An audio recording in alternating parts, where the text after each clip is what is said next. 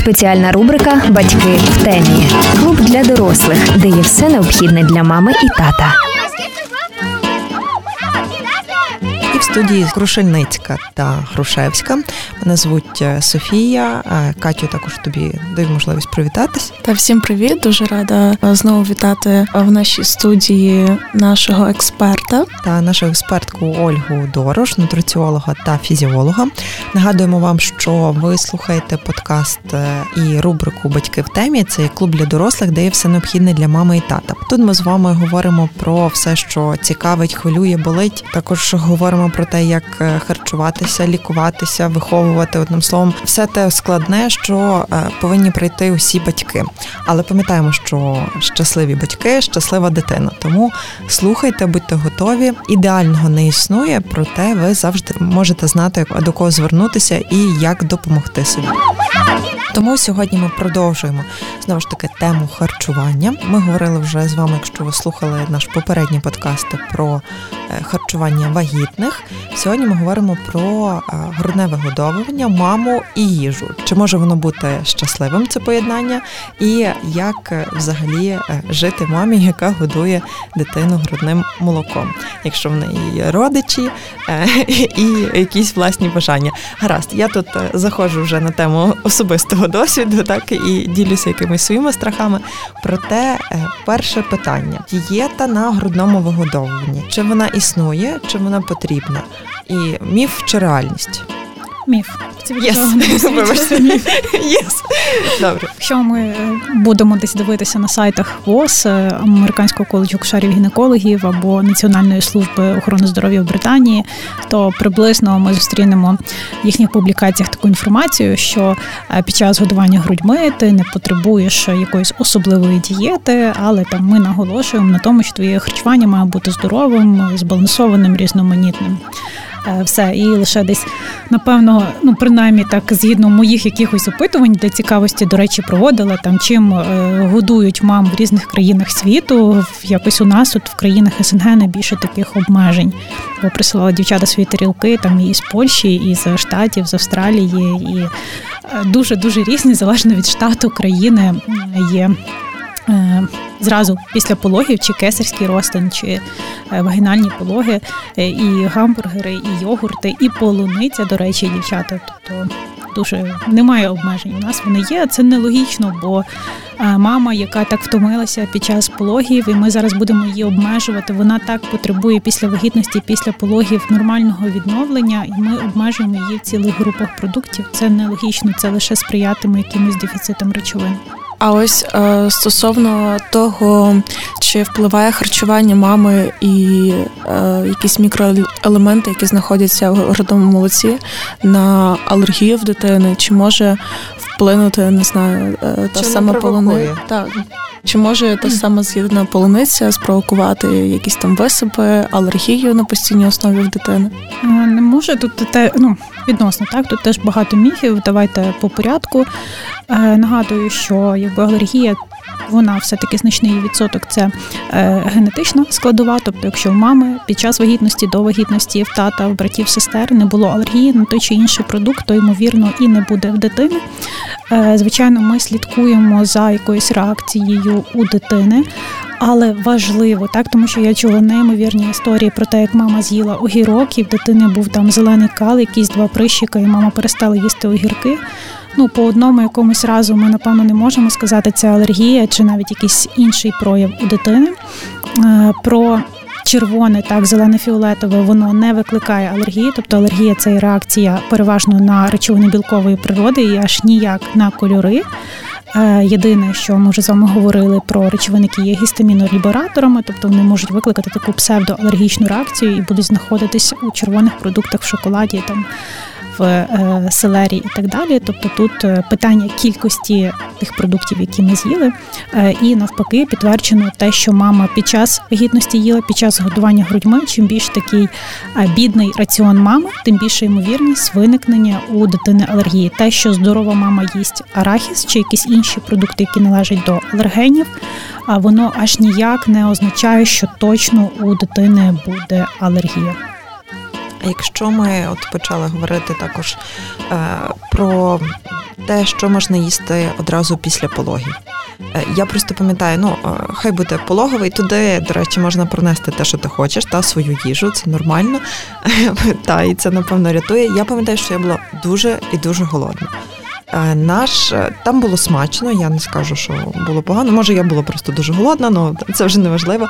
Але е, що в нас є дуже ще багато порад про те, що варто їсти, та для того, аби лактація там була постійна і збільшити її загалом. Чого не варто. Я пам'ятаю мою маму, і вона чомусь це виносила і десь хотіла вкласти мені, що їй казали постійно згущене молоко там давати, їсти, пити, але воно не допомогло. Е, потім е, є продукти, які демонізують, а є які навпаки кажуть, що от їж то і будеш там святий і прощений. Взагалі, як, як, як з цим співіснувати? Ну на вироблення на кількість молока впливає кількість прикладань і правильність прикладань дитини до грудей. Все, тобто. Значна частина жінок вони мають неуспішне грудне вигодовування саме через те, що е, погане прикладання. Наприклад, зокрема, е, тобі в пологовому показують, ніби як прикладати цю дитину. Мені показували лише одним методом, який був для мене незручний. І дякуючи моїй консультації з грудного вигодовування, в мене все склалося і чудово. І зараз вже рік малюку я годую. Тому, якщо є можливість звернутися до консультанта, який підбере саме вам потрібну позу, то дуже добре. А власне є такі міфи про те, що там халва, згущенка, а чай з молоком вони якось впливають на лактацію, на її покращення. Це міф. Вони прекрасно впливають ці всі продукти хіба на набір ваги і на страждання мами опісля, тому що вона не може прийти форму. Е, Власне, от такі материнські фактори, як стрес, тривога, тютюнопаління, воно дійсно доведено дослідженнями, що можуть зменшити вироблення молока. А вага жінки, там індекс маси тіла в нормі чи не в нормі, відсоток жиру в організмі, е, збільшення ваги навіть мами під час вагітності, те, що вона їсть, воно ніяк не впливає на е, вироблення молока. Що знову ж таки ми сміялися з моєю консультанткою і говорили про те, що ось е, є жінки, які переконані, що вони щось з'їли там чи випили чай з молоком, і стало більше у них молока. Е, можливо, це пов'язано просто із заспокоєнням мами, тому що це такий стресовий момент, коли всі тобі довкола кажуть, там їж халву і запивай чаєм з молоком, і ти вже ну не можеш і в якийсь момент здаєшся, п'єш його, і всі, якби твої родичі задоволені, виробляється в тебе окситоцин, окситоцин, гормон е, буде впливати на вироблення молока. І ось нарешті в спокої в мами ніби стало більше того молока, і малюк спокійний. Але це власне більше через стрес. Запорука хорошого грудного вигодовування це щаслива мама. Так пам'ятаємо. Так. Особливо це нагадування бабусям, дідусям і всім, хто приходить е, провідати цю якраз е, маму.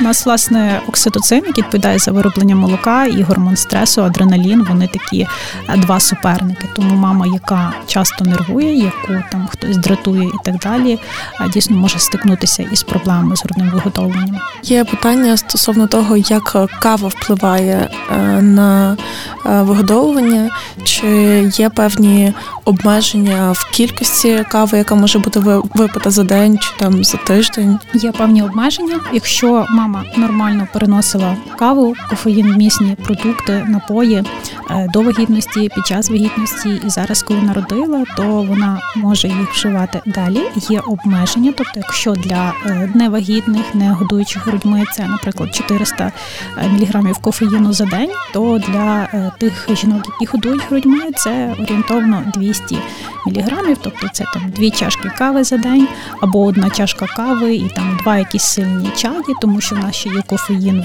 в шоколаді, в різних чаях, в тому числі включаючи модну матчу сьогодні. Е, какао також буде містити кофеїн, якісь енергетичні напої, е, енергетичні гелі спортивні, якщо мама повернулася до спорту якогось серйозного. Це варто врахувати, але від пиття однієї чашки нічого не буде. Що стосується дитини, то так там певний відсоток проникне.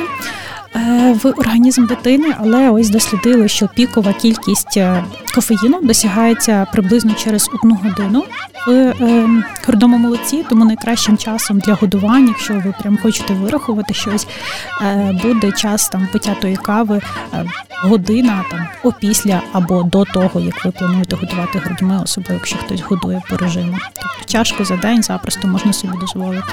Якщо ми говоримо вже про каву, це теж десь мій власний досвід. Я люблю каву з молоком. Як бути з молоком? Пити каву з молоком ніяк не впливає. Дуже багато міфів тут пов'язано. Ну абсолютно, у нас є інші дослідження сучасні, які показують, що люди, які там п'ють 5-7 чашок кави на день, вони можуть мати менше засвоєння кальцію, тому додавання того ж молока до кави, якщо ви нормально його переносите, воно допомагає десь е, врівноважити ту кількість кальцію, яку ми можемо втратити через те, що просто у каві є фітинова кислота, яка буде е, трішечки зменшувати засвоєння деяких мінералів. Але якщо ви любите, то будь ласка, е, ну і так в нас існують обмеження по каві, бо тут хотіла зробити ремарку, що випиваючи там 5-4, коли ми вже не вагітні чи не годуємо грудьми е, каву, ми дуже легко перебираємо з калоріями, власне, через молоко. А щодо молока, ми вже говорили про білок, так? Ну, Це якраз е, щодо алергії. Лактоза і е, білок е, коров'ячого молока такі два найпоширеніших, про що постійно говорять. Чи настільки воно потрібно цього боятися? Та? Чи... Взагалі я б сказала, що не потрібно нічого боятися, і зараз дуже є навіть така нова професія, психодієтолог називається. Це коли є демонізація їжі, того ж цукру, молока, глютен, я би ще сюди додала, і це якась така мода на демонізацію, відмовляння від великих груп продуктів. Е, насправді є невеликий відсоток людей, які не можуть переносити молочні продукти. Тут можна згадати про те, що ми можемо погано переносити молоко, але кисломолочні продукти, де допустимо буде менше в рази е, молочного цукру лактози, людина буде чудово переносити. Тобто їй погано від склянки молока, але вона може запросто їсти там морозиво, сметану, йогурт чи кисломолочний сир, там чи такий, чи у вигляді запіканки. Е, тому самому собі приписувати якісь діагнози не потрібно. Як можна запідозрити, наприклад, непереносимість лактози в себе. Е, це такий діарейний стілець, це якийсь біль в животі, це нудота. Одразу після того, як ви е, випили, скажімо, молоко чи молоко десь було в страві, тоді звертаємось до лікаря. Ось і ну абсолютно не в кожної там другої дитини буде алергія на молочний білок чи лактозу. Це дуже індивідуально і ну не настільки аж поширено. Також не варто відмовлятися від продуктів, які містять глютен. Це десь мода, тому що в мене були кейси, коли я питала людину, яка відмовилася від е, там я не їм глютен. Я питаю, що ти не їш, а там хліб. Але їсть водночас солодощі, булгур, макарони. Тобто глютен міститься, зокрема, в продуктах, вироблених із пшениці, і всюди, де буде пшениця, е, буде міститись цей глютен. Глютен не склеює ворсинки нашого кишечника, як часто можна зустріти інформацію, Ого. тому що глютен це білок, а білок у нас буде там розпадатись до амінокислот, які будуть смоктуватися в кров. А Є трошки таке порушення розщеплення того в нас глютену, але нічого склеюватись не будуть. Ворсинки будуть в нас атрофуватися, тобто е, зменшуватися в розмірах, скажімо це так. І звичайно, що в них буде менша площа, буде гірше засвоєння, так всмоктування деяких вітамінів вітамінів і мінералів, з цього проблема. Е, просто так собі щось виключати, бо десь прочитали без якихось симптомів консультації лікаря не потрібно. Ми поговорили про те, що не треба боятися певних продуктів, не треба демонізувати. Але е, чи існує якась ідеальна тарілка для мами, е, певний раціон, який би найкраще підходив? Так, це тарілка, яка і для більшості людей в світі здорових підходить. Це такий термін від Гарвардської школи здоров'я, зокрема від е, прекрасний сайт myplate.org, мабуть, org в кінці. Вони розробили таку тарілку, тому що дуже зручно людині пояснити, що їсти. Називається тарілка здорового харчування. Для жінок вона орієнтовно розміром 22-23 см. І ось собі всі уявили цю прекрасну тарілку. Ми половину з неї заповнюємо овочами, зеленю, там фруктами, ягодами, гриби. Також будуть часник цибуля входити в цю область. Те, що вам подобається, це можуть бути сирі, можуть бути термічно приготовані, як вам пасує. 25% цієї тарілки ми заповнюємо продуктами вуглеводами. Це, наприклад, е, цільні каші, бобові. Так, це може бути хліб.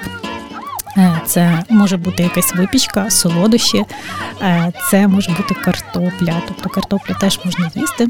Е, і 25% це білкові продукти. І в будь-який з відділ ми порційно додаємо жири, наприклад, там масло в кашу, чи якусь чайну ложку олії в салат, чи там кілька горішків. Це ідеальна тарілка, тому що вона, харчуючись нею там на основні прийоми їжі, сніданок, обід і вечеря, ми забезпечуємо свій організм ну, там, максимальною кількістю порцій всіх макро і мікронутрієнтів. Така тарілка, в принципі, так, як ми сказали, вже вона підходить е, кожному і мамі е, на грудному вигодованні потрібно її дотриматись або навпаки, якраз почати е, так харчуватись. Але в мене є ще ми говоримо завжди тут про стереотипи та і міфи. У мене є теж така цікава історія. Як щодо жирності молока, чи можна ми знаємо вже, ми говорили спеціалістами, якраз також що на неї в принципі не можна впливати, але чи е, з вашого е, досвіду і знання, е, чи є взагалі така можливість? Тому що я дуже часто чула також такі речі, як там молоко зажирне, чи можуть продукти на нього впливати, або навпаки, молоко недостатньо жирне, і тому дитина не наїдається. Ну і ще там 101 спосіб, як прив'язати мамі історичні думки. А, Наскільки я знаю, то таких досліджень немає, які показували, що якісь продукти можуть впливати на жирність молока, на його взагалі вироблення. В нас молоко виробляється ще коли ми тільки вагітні, і ще дитинка там тільки розвивається, і дійсно на вироблення молока, перш за все, буде впливати якість прикладання і кількість прикладання. Тому десь, якщо е, я розумію, важко і буває, що мами кажуть, там дитина буквально висить на грудях. В принципі, в цьому немає нічого поганого з точки зору грудного вигодовування. Є десятки причин, чому малюк може плакати. І це не через те, що він не доїдається. Тому тут моя така щира рекомендація: перш за все, не слухати десь наших близьких, які не є лікарями, а звернутися власне до тих, хто щодня працює з лактацією до консультантів з вигодовування. І ще би хотілося б говорити наші шкідливі звички. Звичайно, що ми відмовляємось від алкоголю від коріння під час вагітності, але коли доходить справа е, саме до вигодовування, чи потрібно так само е, відмовлятися, продовжувати ось цю відмову від алкоголю коріння, і знову ж таки, чому? Від алкоголю куріння так. Е, хоча ми можемо знайти інформацію, що якщо мама дуже хоче і не може стриматись, вона може дозволити собі там 150 мл якогось вина. Але так само в нас є таблиці по розрахуванню того, коли тоді готувати дитину. Е, як організм буде розщеплювати алкоголь, залежить від здоров'я печінки, від е, ваги жінки. Якщо це нормальна вага, то десь орієнтовно після того, як ми випили оцей такий невеличкий бокал вина, ми можемо готувати дитину через 2-2,5 години. Е, напевно, я би все-таки відмовилась в якісь перші там тижні місяці точно, а потім вже за вами на рахунок коріння однозначно ні. Е, і так само звертайте свою увагу на всі ті продукти, про які ми говорили в подкасті про вагітність, тобто, аби не бути в групі ризику, бо грудне жінки на грудному вигодованні вони теж в групі ризику на кишкові інфекції. Тому, напевно, їсти на сніданок суші, на обід карпаччо, на вечерю якусь слабосолену рибу чи там яйця пашот – це не дуже вдала ідея. В принципі, щодо заборонених продуктів, так само дотримуємося тих е, рекомендацій, що під час вагітності, так? Так, десь можливо можна ну, менше їх дотримуватися, але все одно звернути на це увагу.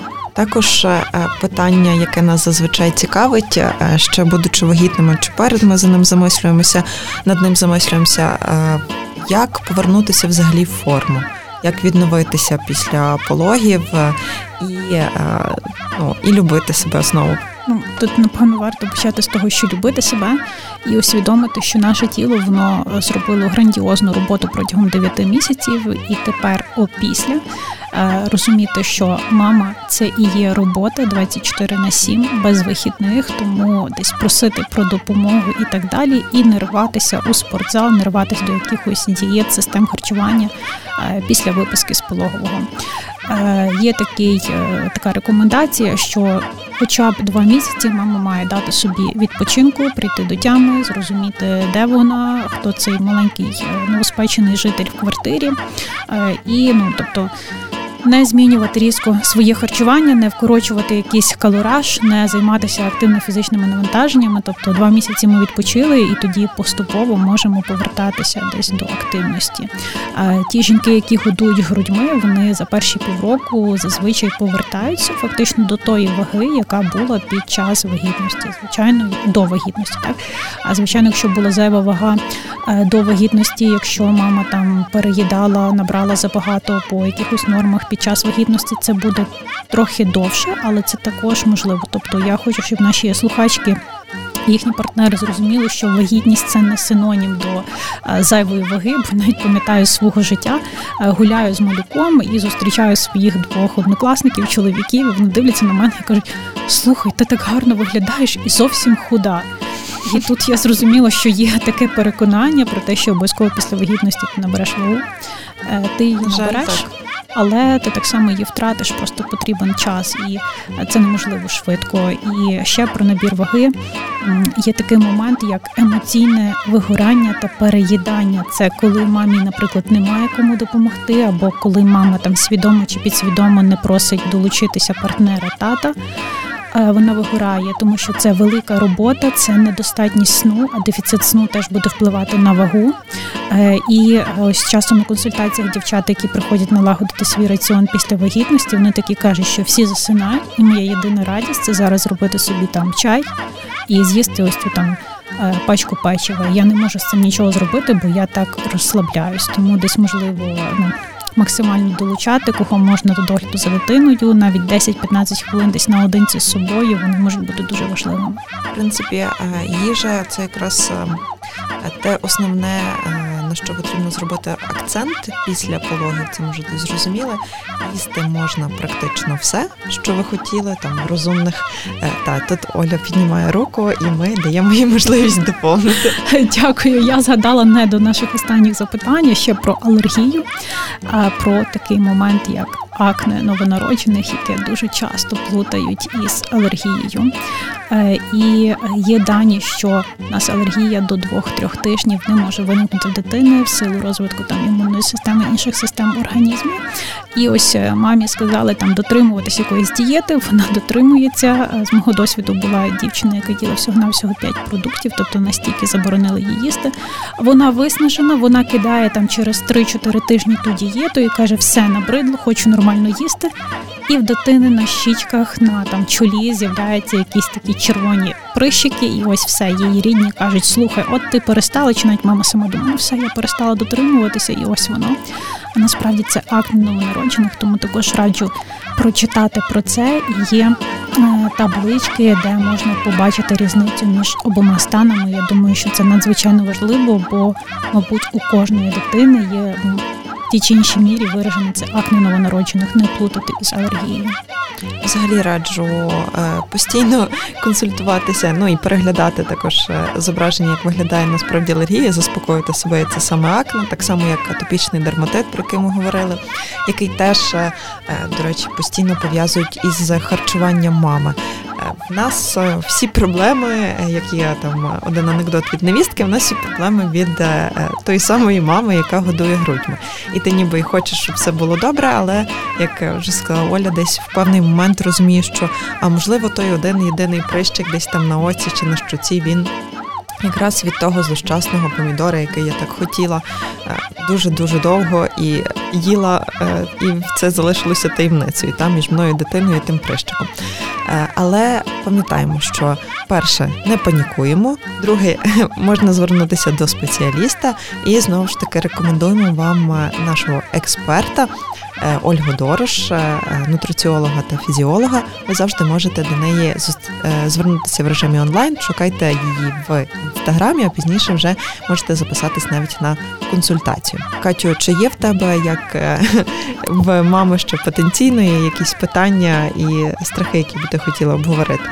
Мені здається, все, що я сьогодні зрозуміла, це те, що не треба настільки боятися про те, що ти з'їси, просто включати голову і у разі чогось е, консультуватися зі спеціалістами. Але в тебе вже є експерт, до якого ти можеш так. поставити ці питання. Покличеш нас, якщо буде страшно. Так, ми можемо налякати ще більше, як ти бачиш. От Олю, дякуємо ще раз за цей ефір. Можливо, є ще речі, які ти б хотіла з власного досвіду додати або розповісти. Не хотіла б з власного досвіду вже нічого додавати, але про власний досвід розкажу історію, чому не варто там питати про досвід подруг, мами, бабусі і так далі. Це коли ящерка каже до щурика, що давай там відірву тобі хвіст, він точно відросте. Щурик перепитує, ну точно каже, так, з мого власного досвіду завжди відростає. Ми якби розуміємо, що відбулося із хвостиком щурика, і, мабуть, потім ним. Тому особистий досвід він на те і особистий, щоб десь залишити його при собі, але точно це не має бути. Е, тим, на що ми якби опираємося при прийнятті рішень, особливо що стосується там якоїсь діагностики і призначень медичних. Тобто тут найкраще мати хорошого сучасного лікаря. Тож ми пам'ятаємо, ми вам надаємо е, інформацію, ви також її можете перевіряти е, і звертатися, обирати свого спеціаліста. Я думаю, що кожен з нас і кожен з вас має мати експерта, до якого зможе звернутися і отримати якраз підтвердження, або навпаки, спростування тих панічних питань, які ви маєте. Але пам'ятаємо, що виховання дитини це складний процес. Е, лікування, також харчування, всі ці речі, але е, він може бути щасливим, приємним, якщо ви не будете панікувати, по-перше, а по-друге, будете звертатися справді до доказових фахівців. Нагадуємо, що ви слухали подкаст Діяти від благодійної організації Діями. З вами була Крушельницька та Грушевська, і також рубрика Батьки в темі. Надіюся, що ви слухаєте нас постійно і е, будете залишатися з нами і надалі. Дякуємо вам і до побачення.